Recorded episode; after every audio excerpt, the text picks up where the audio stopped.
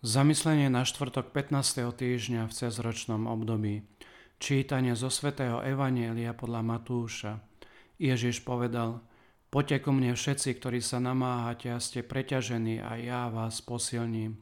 Vezmite na seba moje jarmo a učte sa odo mňa, lebo som tichý a pokorný srdcom a nájdete odpočinok pre svoju dušu. Moje jarmo je príjemné a moje bremeno ľahké. Počuli sme slovo pánovo.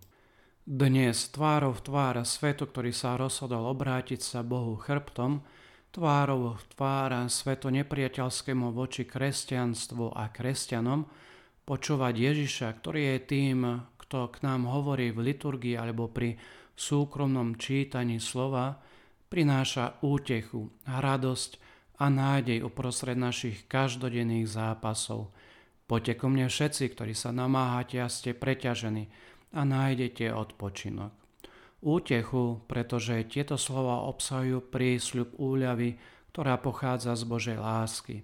Radosť, pretože dávajú srdcu pocítiť istotu viery v toto zasľúbenie.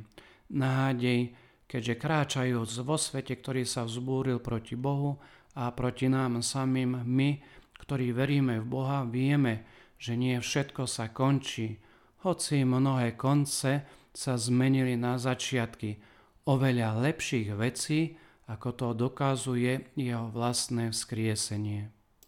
Naším cieľom, východiskom k Božej láske je byť trvalo zjednotený s Kristom. To je jarmo zákona, ktorý nie je založený na obmedzenej schopnosti ľudských motivácií, ale na väčšnej spásnostnej Božej ochote tomto zmysle nám hovorí Benedikt XVI.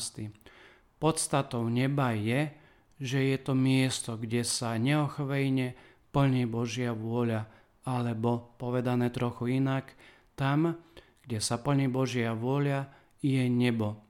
Ježiš sám je nebom v najhlbšom a najpravdivejšom zmysle slova ten, v ktorom a skrze ktorého sa úplne plní Božia vôľa.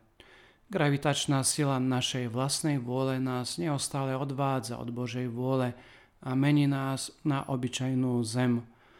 On nás však prijíma, priťahuje nás k sebe, do seba a v spoločenstve s ním sa aj my učíme Božej vôli. Myšlienky k dnešnému evaníliu. Svetý Augustín povedal, Kristovo bremeno je také ľahké, že odľahčuje – nebude ťa tlačiť k zemi. Myslíte na to, že Kristovo bremeno je ako bremeno krídel pre vtáky.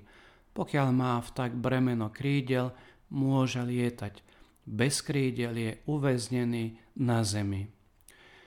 Svetý Jan Pavol II povedal, Ježišova miernosť a pokora sa stávajú príťažlivými pre tých, ktorí sú povolaní vstúpiť do jeho školy. Učte sa odo mňa. Ježiš je verným svetkom lásky, ktorou Boh živí človeka. A v katechizme katolíckej cirkvi čítame Toto jednoznačné zdôrazňovanie nerozlúčiteľnosti manželského zväzku mohlo niektorých zmiasť a mohlo by sa zdať, že ide o požiadavku, ktorá sa nedá uskutočniť. Ježiš však na manželov neuložil bremeno, ktoré by bolo nemožné uniesť, alebo príliš ťažké, ťažšie ako Mojžišov zákon, tým, že prišiel obnoviť pôvodný poriadok stvorenia narušený hriechom, sám dáva silu a milosť žiť manželstvo v novom rozmere Božej vlády.